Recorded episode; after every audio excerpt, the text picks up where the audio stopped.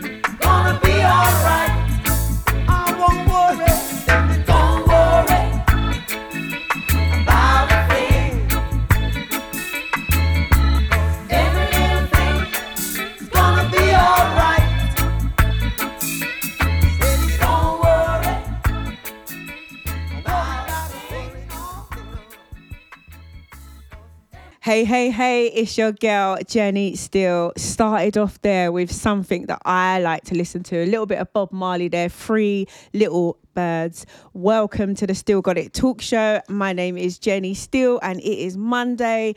I was going to say nice bit of sun, but we've had it creep in, creep out. The rainfall and the wind coming along. So, you know what? We're getting there bit by bit. We are getting there. So I want to start by thanking my guests from last week. Uh, Lisa, Faith, and Aaliyah. I have had such a big response. If you missed it, it is up on Spotify right now. The link is in the bio on Instagram at still S T W L E underscore got underscore it. Last week, these young ladies and Lisa gave a really, really good insight as to what it's like to live with ADHD uh, in life, motherhood, school, and just navigating through social spaces. Um, really, really, really proud of them. We've had so much people contact us. Don't worry, that's not the end. There's going to be some blog pieces from the ladies, and I'm also hoping to speak about autism over the next few weeks. So we've got so much more to give. So thank you so much to my guests last week. Going to do my usuals, big up my sponsors at Groove School, at Juvenis. Shouts out to Winston. I know he likes his props. Shouts out to Richie and Sheriff um, for their support behind the scenes. Big up to management here at Reach London Radio. We love you. Thank you so much for the support. Thank you to all of uh, the DJs and presenters that also support the show and do their reposts. Now, today, we are going to be talking to Ian. How you doing, Ian? I'm good, very good. Okay. Thanks for having me. Thank you for joining us. So we over the last few weeks we've been talking to various people about what is serious youth violence. Today we are going to be talking about early help and what is early help. So we're going to start by saying to you, how did you get involved in early help services? So, um, how did I get involved? Or- yeah, what yeah. what made you think about early help as a career or where did you start? So I started off um, my career in uh, probation, actually. So I was in the kind of the statutory um, criminal justice service uh, system, and I kind of did that for about you know five to ten years. And as much as I enjoyed it, there are certain things that you're kind of bound by in the Yep. statutory statutory world, um, and I felt like the abilities that I had and the help that I wanted to give other people might be better served with community organizations and or non-statutory organizations. So that's kind of what took me into the early help space. Um, and then I started that uh, just at the start of lockdown. Um, oh, interesting time yeah, to very, start. Very, very interesting time. Um, there was so much going on. Uh, obviously, families are experiencing unprecedented times. Yes. So there was a lot of adjustment of working. But uh, yeah, it was something that attracted me, like I said, because there's a lot less, uh, for want of a better term, bureaucracy. Yeah. But it also, like I say, it allows you to kind of help and reach the people that you're trying to work with in a way that has less hurdles. Now, what because you've mentioned Mm-hmm. Starting at the beginning of lockdown, what was the challenges for you? You've just started. We were obviously not really able. I know, like even in my role, we didn't really start getting back out until the second after the second one. Mm. What was it like to start such a, a big role at such a challenging time? It was really difficult. It was really difficult. Um, I think one of the main things for me is um, when I'm working with an individual or I'm working with a family to get a feel of that person or Yeah. that family. Yeah. And at that time, for obvious reasons, you, you can't do Yeah, that. So you're starting your relationships, you know, on the phone, Um, virtual meetings, and how you start it is how you have to also maintain it. Yeah. And in difficult times, obviously, people like to feel that energy wh- uh, of support, whether it's family, friends, organizations. Yeah. So when things would get difficult, you know, being restricted to telephone calls Yeah, and yeah. virtual meetings did make things really, really hard. But, um, you know, pulled through and uh, Yeah. we we're still able to do some really, really, really important and, and, and effective work during that time. Yeah, because I think because everything's online, Mm. people would have thought it would have been so much easier. Like young people online all the time, we're all online, whether it be social Mm-hmm. media or WhatsApp or whatever. But when we became challenged by that contact, it wasn't as easy as whatever. Not everyone likes being on camera. Nah, I'm one of them. Yes. so you would know the challenges. I know Yeah. even for us talking to young people, the camera would be on the ceiling, Yeah, out the yeah, window, or just off, and you could understand it. But as you said, sure. it would be difficult to kind of build a relationship around that.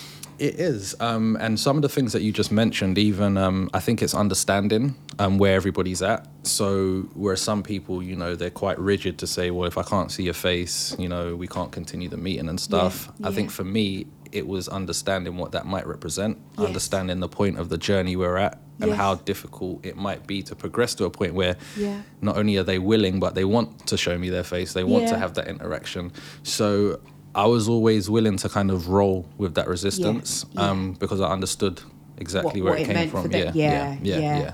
And it did more. I'd say more often than not, it did progress to the point where you know if they weren't showing me their face or you know the camera's pointing to the ceiling. With time, we'd get to the point where they want to have that face-to-face interaction. Yeah. So that in itself is quite a powerful thing. Yeah, Um, definitely, definitely. Now, what is early help service?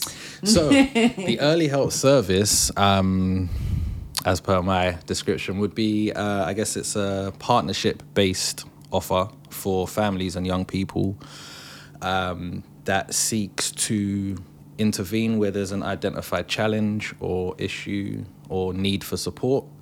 before things progress to a point where you know the family or the young person might be in kind of dire need of help, or Yeah. before it progresses to maybe the statutory um, field, whether that be you know youth offending service or social care.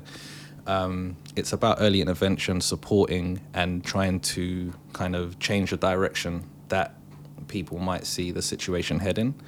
Um, in terms of early help, there can be referrals from institutions such as you know education, health, and there can be self referrals from families um, or professionals that might already be working with the family in some capacity Yeah. could, could also make um, those referrals. And it's about working with them for I think it's an identified period for up to I think about six months. Okay. Um, so it's all about kind of short, sharp, intense Yeah.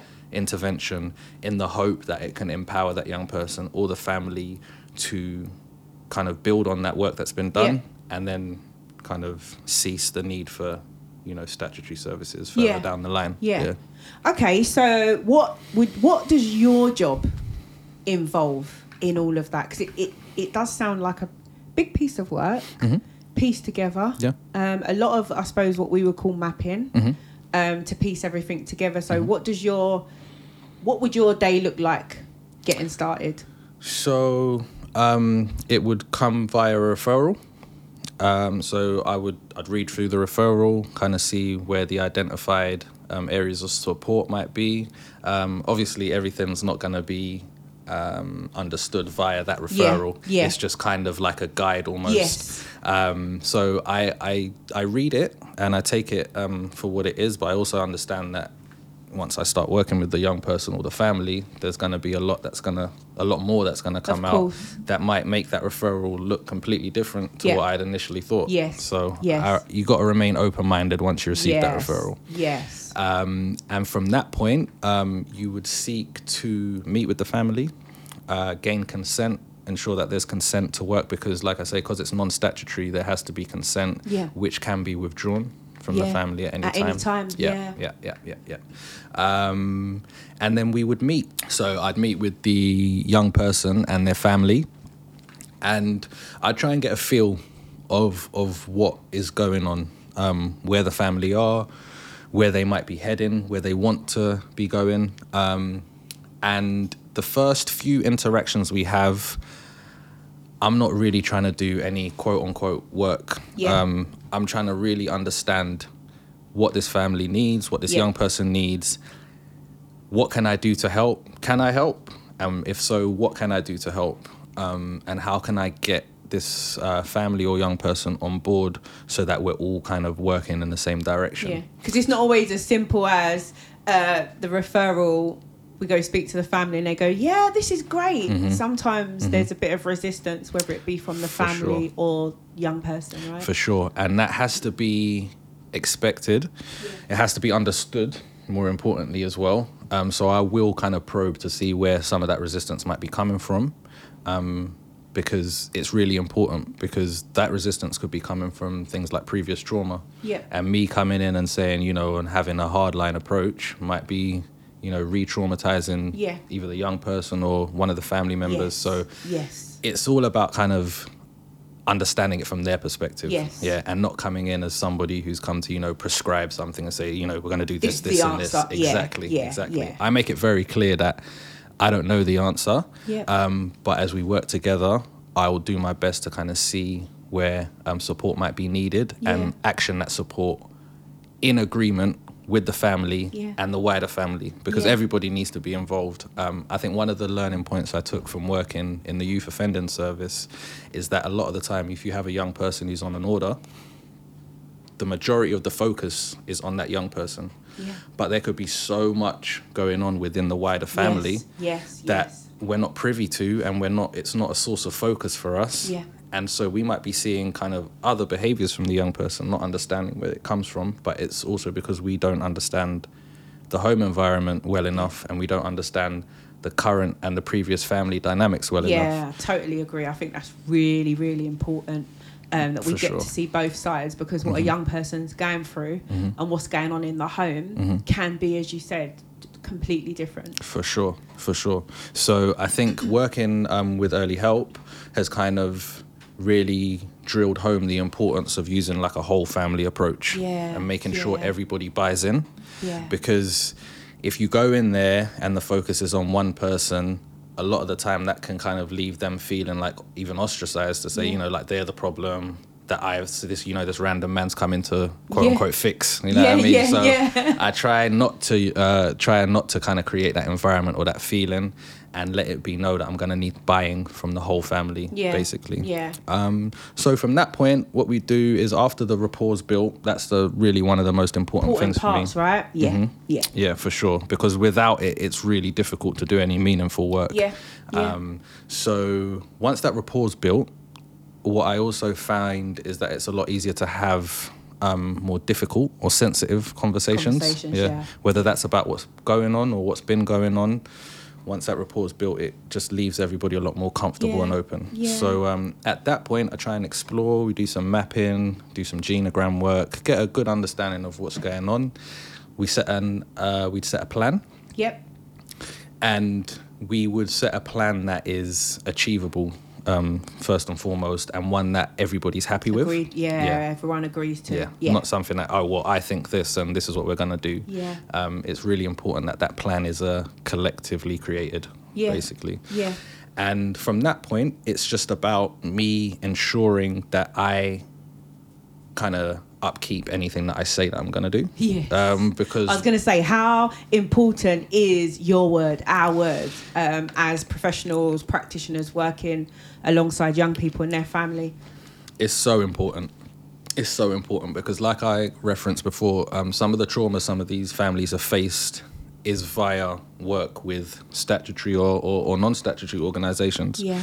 Um, so you have to know that there could be some skepticism, some apprehensions about you coming in and you know promising the world and then Yeah. undeli- uh, you know under delivering. Your word's really important Yeah. which is why I don't ever kind of um, say I'm going to do something that I know that I can't. It's not. Yes. Yeah. Yes. And if at any point, you know, it becomes uh, clear or evident that, you know, something that we agreed on has changed, I'll always let the family know at the earliest opportunity and under- let them know, you know, why something might not Yeah. have, have worked out. Yeah. But your word is everything because these families, a lot of the time, you are the only kind of source Yes. of help and support Yes. that they have Yes. and that they've been crying out for some time. So to let them down Yeah. in any way is just something that I, I can't even kind of Yeah. fathom doing. No, I'm with you on that because Yeah. I just feel like we also set up for any other professionals that are going to come in after us. Exactly. and sometimes unfortunately we have that difficult um, problem of going in after somebody Yes. who hasn't done the things Yes. that, that they should have done or Yeah. could have done or you know wasn't achievable Mhm. and then in we come and sometimes that stops us Yeah. Mm-hmm. from getting close to a young person or family because they've been here before Yeah. so I think you're right. It's definitely something that we need to think about, Mm-hmm.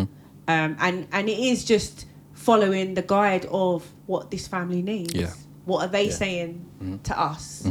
Um, what are we hearing them say rather than us going in? As you said, we're Mm-hmm. Not like a tick box.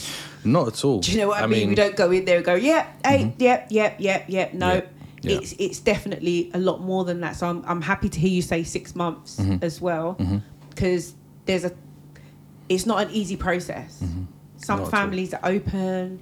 Some families there needs to be time spent. So Yes. six months is is probably just enough Yeah. to get started. Mm-hmm. For sure. Um, and I think, like you say, when you go in there and um, you're kind of just saying, as professionals, let's say this, as professionals, obviously our input, our assessment is really important and Yes. it does count for something. But ultimately, for me, it has to be needs led Yeah. by, by, by the family. Yes. Um, uh, I think it's easy to go in there and start, you know, pointing, well, this needs to change, this needs to happen, this Yeah. needs to happen. But Yeah.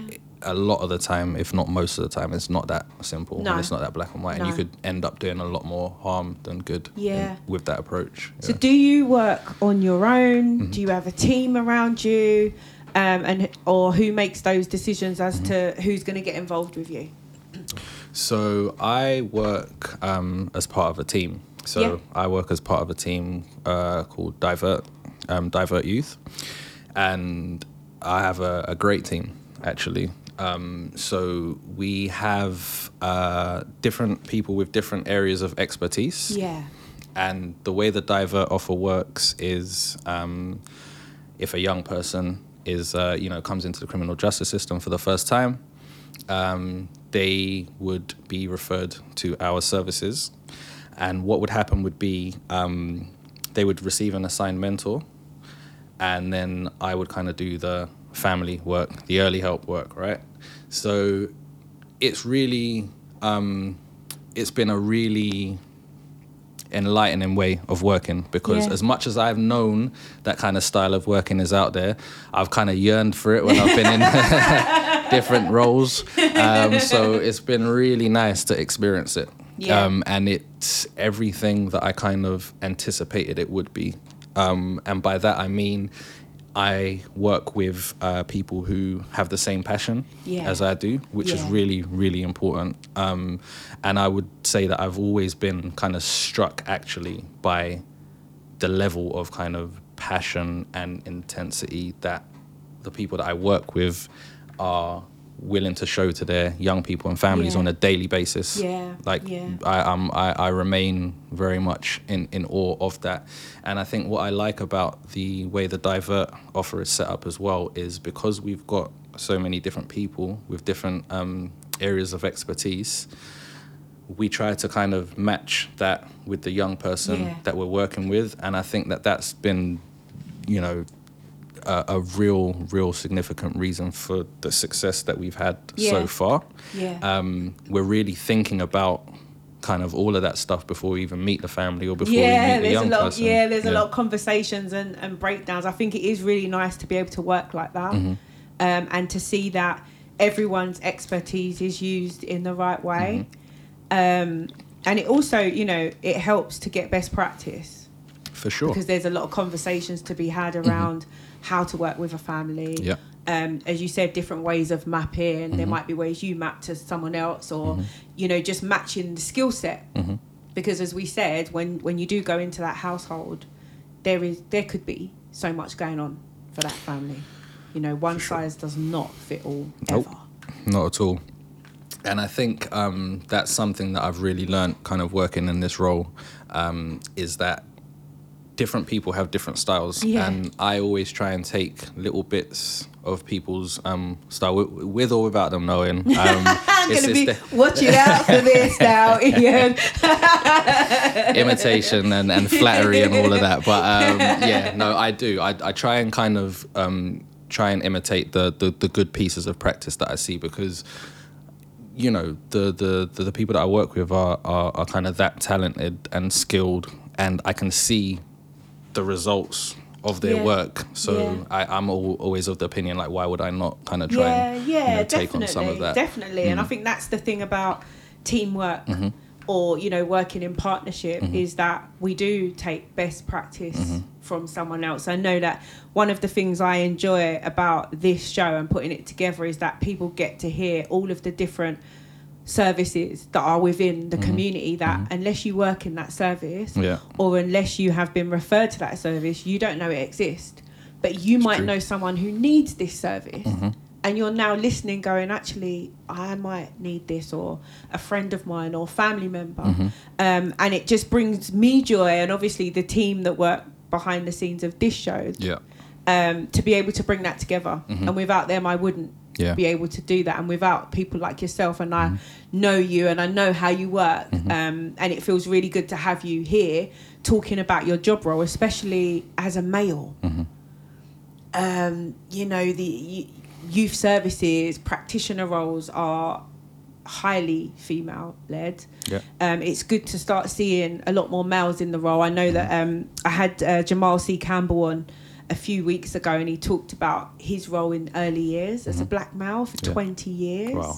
um, and how he just wants to see more diverse males in the roles because he what he brought up is something that you don't think about until someone says is that a high number of children are growing up with their mum Yeah. and they're not getting the chance to see males in in school, males in early years, which is like from three years old to 5 um, and how much of a difference. And it's true. um, the role models for males need to be seen from young. Hundred percent. You know, so I mean, for you, do you think that your industry is something that more males should be looking into? Hundred percent. Yeah, hundred percent. With, with, without a shadow of doubt, I think representation in, in all forms is is important. Yeah. Um, and you know, we work um, in environments like you said. We work with families where a lot of the time the And the, I must say, you are a family man. I am. Yes, I you am a know, you to have man. your your your young baby. I did during Um, so lockdown, yeah, yeah. Mm-hmm. I know how important this part of the conversation is for you. It it really is because um, a lot of the young people that we work with, um, I know it's it's always kind of an uh, uh, uh, easy kind of hypothesis to put forward. You know, they're missing real male role models, and this is why we might be seeing some of these behaviors. But the reality of it is. That is what happens a lot of the time. Yeah. Um, a lot of these young people, you know, male and female, are missing positive um, male role models in their life. Yeah. Um, and you know, it's good that there are, uh, you know, services like Early Help that kind of seek to, um, kind of address some of those issues. Yes. But ultimately, I think that representation of having more males in these types of industries is only going to make the work we do a lot more effective. Yeah. Yeah. Yeah. I, I feel there's only so much you can do without representation at all levels. Yeah, Um, yeah. I'm, I'm very much a big believer in that. So it's definitely something that I would hope will continue to kind Yeah. of increase over Yeah. the years because there's so much um, importance attached to it that I've personally seen working Yeah. in these types of fields and getting the feedback from families. Yeah, I was going to say, Yeah. Mm. what kind of feedback do you get um, working with these families? So since I've worked in this particular job, I think one of the most profound and reoccurring pieces of feedback that I've got is about families, whether it's the parents or the young people, feeling empowered. And that's something to me that like it it makes everything worthwhile. Yeah. Makes all the stresses, Yeah. all of it, it makes it all worthwhile because uh, what I've heard is that, you know, they feel like they have voices Yeah. in spaces where previously they were voiceless. They were there physically. Yeah. They might have been at these meetings, but they felt I'm completely voiceless. Yeah. I don't know maybe what's going on. Yeah. Or if I am speaking, I don't feel as though I'm being heard. Yeah. Um, Because it's hard for them to advocate. It's hard for any family to advocate Mm-hmm. for themselves when you come up against a ser- professional service. Because you feel like, you know, these are the professionals. I don't really know what to say. Mm-hmm. And I feel like something that you're doing is empowering them to have the voice, be Mm-hmm. Mm-hmm. heard, and get the support in the areas that they feel they need, not where the services are going to come in and say, right, you need this, you need that. Hundred percent. I feel as though um, in certain spaces, when it's with other professionals, um, when it's kind of overseen by other institutions, a lot of parents um, and a lot of families that I've worked with have have shared that, you know, just by me kind of imparting some knowledge, Yeah. um, that in themselves will give them something to work with in the future. Yeah. So even if I was in the meeting, you know, advocating for them, fighting their corner, that piece of information I've given to them Yeah. is something that they can take up. So as I said before, the early help's about kind of short, sharp, intense intervention, but it's with a view to empowering as well. Because if we don't do that, then there's going to be a good chance that family will come back into Yes. the system in some way, shape, or Yeah. form. So we have to leave that kind of, you know, Of course, and Yeah. you know, be there to help them get to a better Yeah. space or a better point with things that are going on in their life than how we met them. For sure. And I think um, the feedback that I get as well from families is just some of the institutions that we, you know, we work alongside because, as I said, Early Help's multi-agency, it's partnership. So without that kind of understanding and that approach, the offer doesn't work. Um, but then I guess in some of these spaces where there are a number of agencies, I feel as though um, having that information, having that knowledge as a family um, or as a parent is what kind of separates you from being in a position where you're well informed and you can essentially fight that battle to being in a position when you're in a space with all these other agencies it's quite overwhelming it's quite Yeah. daunting and Yeah. then you get into that space where you start to feel you know you don't have a voice and things are being done to you Yeah. as opposed to kind of done with you Yeah. yeah and i think one of the saddest things that i've heard kind of regularly is families that have actually approached these kind of institutions or Yeah. agencies asking for help only to kind of be made to feel as though something that they're not doing right or it's you know it, it's it's more of a them issue Yeah. i think the work that we do we kind of try and take that away from them Yeah. and let them know that no this is a everybody issue Yeah, definitely. I, I feel like, and I suppose we've we've had this conversation Mm-hmm. before, is that there are a lot of families that have a lot of challenges, and some families are doing as much as they can For sure. to beat these challenges Mm-hmm. or work alongside their family or their young person. And it's not the fact that they're not doing enough. no, no it's just the fact that they need more help Yeah. to push through the door. And as you said, it's about us kind of supporting them, educating them, empowering them to say, you have got a voice, like this Yeah. is your child. yeah You can go up there and say this, you Mm-hmm. know, you can arrange that meeting. Um, and, you know, for, for parents that are listening, I think that bit there, hearing that from you, Mm-hmm. is just as important. Yeah, I, I, I completely agree. Um, I think that a lot of times, at the time that we as professionals get involved with some of these families, they almost feel defeated Yeah. um, in a lot of senses. And that's because they've been trying so hard, but it doesn't feel as though they're progressing anywhere. Yeah.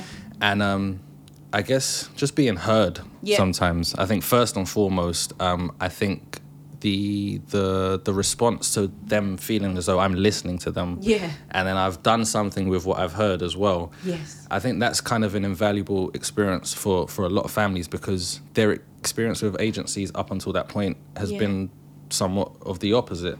Yeah. So I think you're right. I think sometimes we um, families can be looked upon and say, you know, "Oh, it's easy to say, oh, they're not doing enough, or you know, maybe and I think that's this. the that's, Yeah. that's the saddest part. I think with a lot of our work with young people and families Mm. is that I hear that and then I have to say actually no, Mm-hmm. no, yeah, it is not like that. Yeah. And sadly, we don't get to see those bits on the news. Mm-hmm. Yeah. We don't get to see the the hardworking Yeah. Mm-hmm. parent or family. Um, at points, it's the grandparent Yeah. Mm-hmm. that could be raising this young person. There's so much work that they're doing. Um, again, I feel really grateful to be able to bring these journeys to the air so that people can hear that there are a lot of families that are working hard with their Oh, young for sure. people.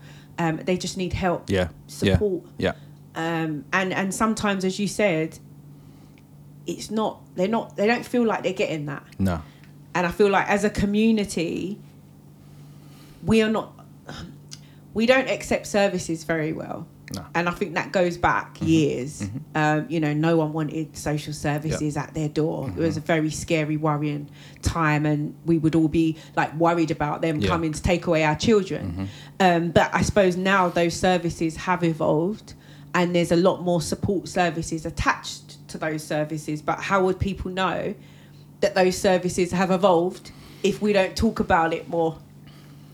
I think you're absolutely right. I think an acknowledgement Yeah. is always um, important, which is why I say I try and understand the dynamics of the family, Yeah. both what their experiences have been previously up until the certain date, because that can explain a lot about Look, how yes. they might feel yes, right now. Yeah. definitely. So I think those conversations and that openness and that honesty has to be had Yeah. because it's not a kind of you know sweep under the um, rug type No. situation. It has to be acknowledged and addressed, Yeah. and that's the only way that you can really kind of move forward Yeah. and let them know. Look, I understand. Like you know, I empathize with, you, with what you've gone through previously.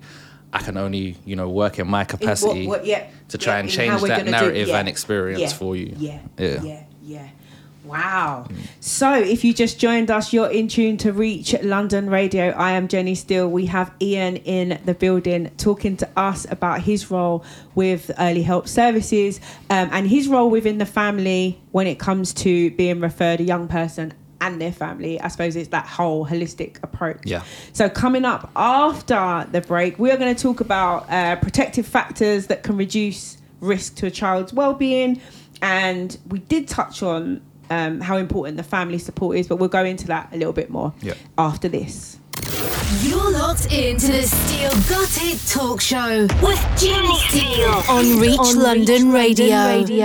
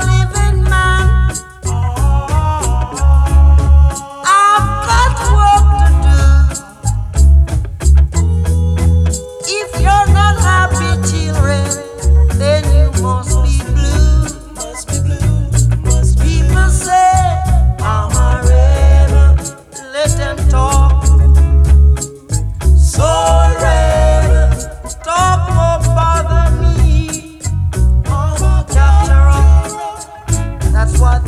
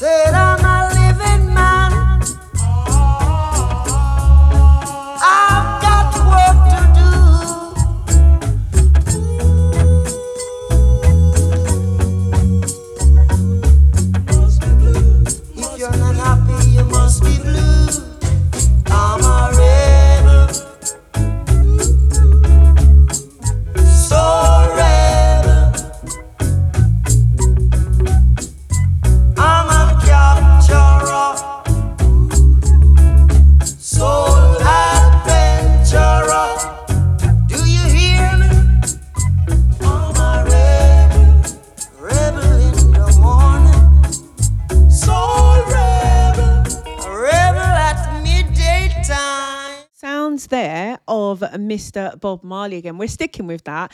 That was chosen by Ian. So, Ian, tell us a little bit about Soul Rebel. I can imagine what you're going to say, but I want to hear it from you.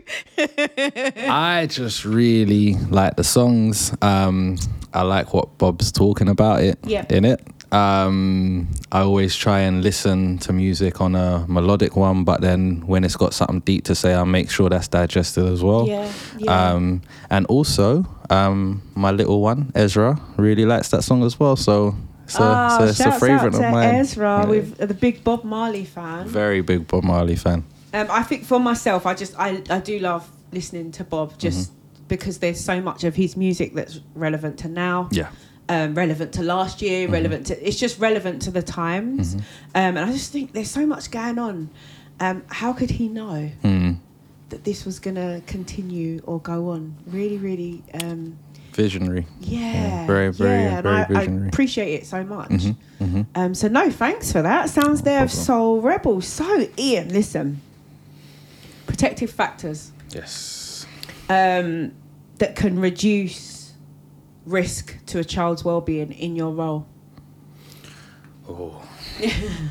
Big question, right? Big question. Um, I think there's a number of factors. So I'll start with the ones that uh, I guess a bit more kind of well known and understood. So they would be things as uh, such as uh, you know your access to resources, Yeah. um, you know financial. Um, basically financial standing of families um, financial standings of, of communities and, and areas where our, our young people live. Um, access to programs and opportunities that give our young people hope and give them focus on something positive as opposed to you know having their heads turned and being exploited by things that are negative Yeah. um, I think to further that answer, I think protective factors need to also very much uh, be ingrained in some of the institutions that we entrust to look after our young people. Yeah, yeah. And I think that could be done in a number of ways. I think there's, you know, it depends how you want to term it. I think one of the most recent terms that I've heard is kind of cultural competency, but by that I mean understanding the young people that you have in your care that Yes. you've been entrusted to look after because it sounds very simple but if that were the case in a lot of our institutions that look after our young people i think that that in, in itself would be an immediate protective factor Yeah. and because of the way that um, some of our young people are dealt with um, i think that comes from a lack of understanding Yeah, definitely. I, I, I really do. And I'd like to believe that some of these institutions do believe that they're doing the right thing. Yeah. But when it comes from a place of, you know, being ill informed or Yeah. not well informed enough about the people that you're working with, Yeah. you can end up doing a lot of damage, whether it was intentional or not. Yeah. And from what I see of uh, a lot of our young people that kind of pass through some of these institutions, is that they are going down that cliche of the pipeline, basically. Yeah. And there might be things going on outside of, let's say, a school, for instance. There Yeah. might be a lot of things. There are a lot of um, contextual harm factors Yes. that sit outside of school.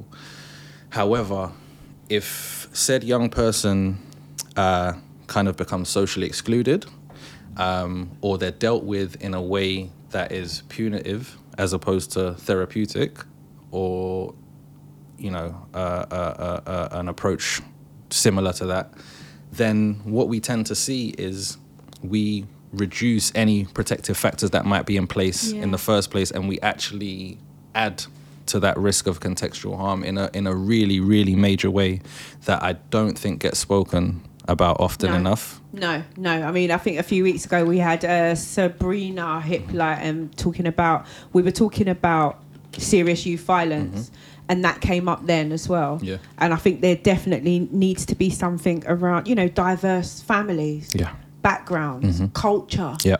You know, our cultures are different. Mm-hmm. Um, also, I suppose, even when we're do- working with mentors, uh, representation matters. Mm-hmm. For sure. The support that you get now, I think young people are being given that voice.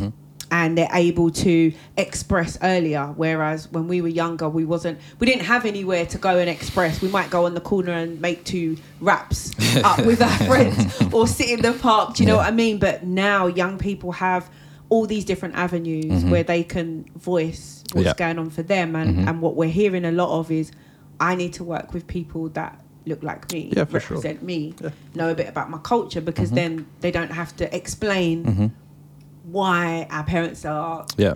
being a certain way or Mhm. talk a certain way, whether Yeah. they're from Africa, Caribbean, whether they're Mhm. from Brazil, Portugal, Mhm. Italy, Spain. Yeah. Um, and I think that that's a good point. Yeah, yeah. I, I mean, it's something that I've I've, I've seen regularly, um, kind of working in this role.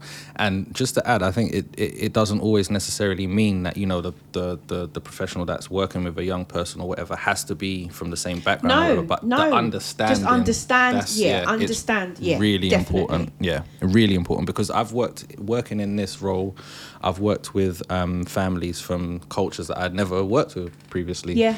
and for me, I understand immediately. Cool, this is a learning process for me. Yes, I, I need to understand so that I can basically adapt to work with you Yes. to, as effectively Yes. as possible. Yes. Because if I work with you in a way where there's some, you know, um, kind of a basis of cultural understanding or misunderstanding, Yeah. I'm gonna do something wrong at some Yeah, point. yeah, yeah. Um, So it's really important that you know, as as professionals, we're humble to the fact that you know we should learn about uh, Yeah. cultures of the families that Yeah. we're gonna work with. And I'm so happy to hear you say that. And Yeah. I'm sure uh, Lisa, Faith, and Aaliyah from Mm-hmm. last week would just be sitting there going, yes, because it's the same as them talking about having ADHD Mm-hmm. and the differences and working with professionals, Mm-hmm. whether it be teachers, work colleagues that haven't got to understand what ADHD is Yeah. and what it means for them. Yeah. Um, and it's very much similar to what we're talking about now. Is For sure. you don't have to have those needs. You Mm-hmm. don't have to suffer from any of those things, but just have an understanding.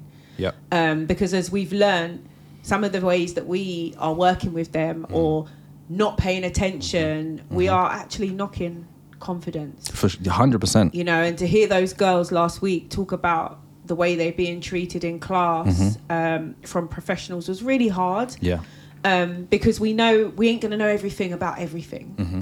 But if someone says to you, I have this or I'm from here, why can't we just understand that? And I, Mm-hmm. Yeah. I just hope that, you know, over the next coming weeks, all of the things that we're talking about, the girls and what other people have spoken about right here, that people just get that understanding of Mm-hmm. Yeah. we need to start understanding each other Yeah. because we're not all from the same thing. Yeah, yeah, and I think that's what it is. I think it's cliche, but ultimately our differences are there to be embraced. Yeah. They're there to be understood and embraced. And if we're able to do that kind of collectively as a community, with all the professionals, our institutions, I think that it would move things on Yeah, um, significantly. generations to come, right? Yeah, for sure. Yeah. yeah. I, I, I honestly believe that. Yeah. Definitely. So listen, family support. Yes. And I know we're running down of time. Can you believe it? I can't. We are running down of time. How important is the family support around your role and everybody working together? it's crucial.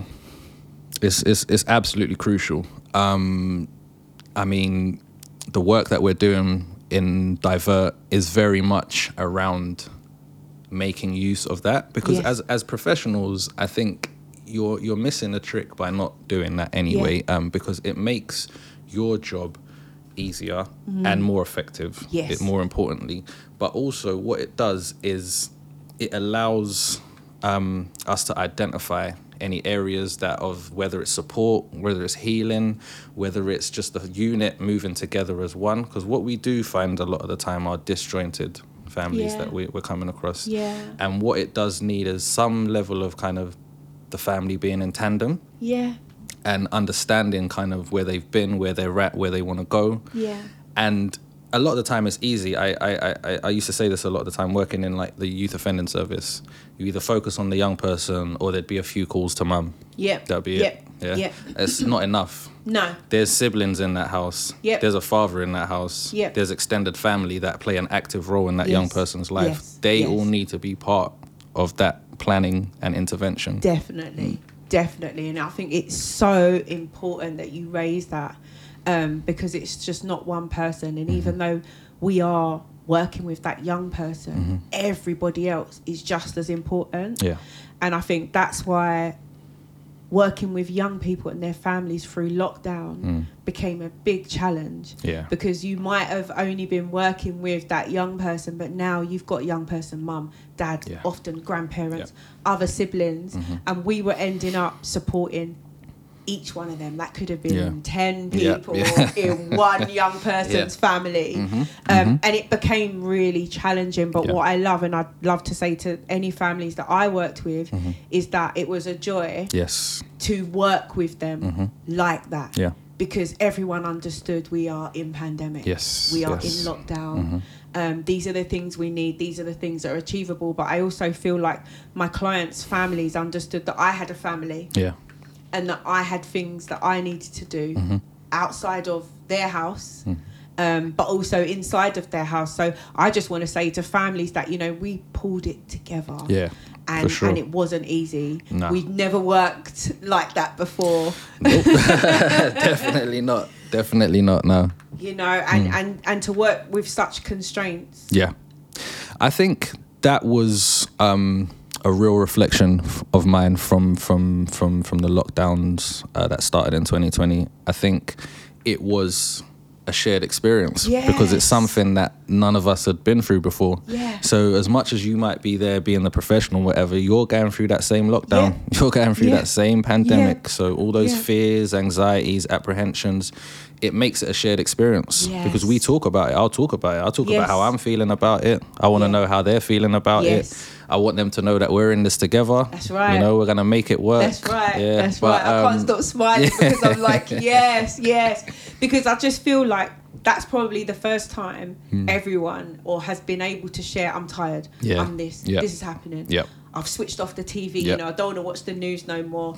Um, you know, and then the challenges of getting young people to understand Mm. about COVID, Mm-hmm. lockdown, all of the restrictions. It wasn't something that one family or one person was going through. We all, all of us. had that together, Mm. Yep. Mm-hmm. as you just said. And I think that's the one thing that will bring communities together is knowing that we all went through this Yeah, yeah, and I think ups, the that downs. Exactly. And I think that, that that openness and that honesty that I had with my families during that time brought us a, a, a level of bonding that maybe might not have been achieved now I look back at it Yeah. um, because we were separate. We were doing the um, uh, phone calls and the Yes. virtual. So I think that you have to compensate for something to kind of increase that bond. And maybe upon reflection, that's something that, you know, I did compensate. I gave a lot more of me Yeah. to those families in terms of letting them understand Yeah, my where you're at. exactly Yes, yeah and your situation. Yeah, Yeah, yeah, yeah. definitely. Mm. Um, I think that was kind of like a challenge to come away from that Mm-hmm. and to kind of separate now because we're kind of trying to get back into this new normal. yes, yes. Um, of us not being as close. As we were then, because life was different Mm-hmm. Yeah. last year. very much so Yeah. and it's th- funny because things kind of changed so quickly when it first came and Yeah. then now we're going back to the kind of new normal it feels like things we have went changed into quickly different. It feels like we went into different realms. literally right? yeah yeah literally and, and and it's kind of understanding what that was doing for me so what that could be doing for some of the families that i'm working with Yes. and um yeah i think that that level of understanding collectively from me to them and from them to myself Yeah. um was a real kind of um firm foundation that we were able to kind of build on and do some work Yeah, yeah. A good point for us to near enough end up on. Now, listen, I always ask people, Yes. how do you self care, take care of yourself? Because obviously, we're working with people, Mm-hmm. um, we are dealing with a lot of emotions, Mm. challenges, not just for us, but for our other young people and their Mm-hmm. families. Then we've got the professional side, then we've got loads of strategizing. How do you take care of yourself?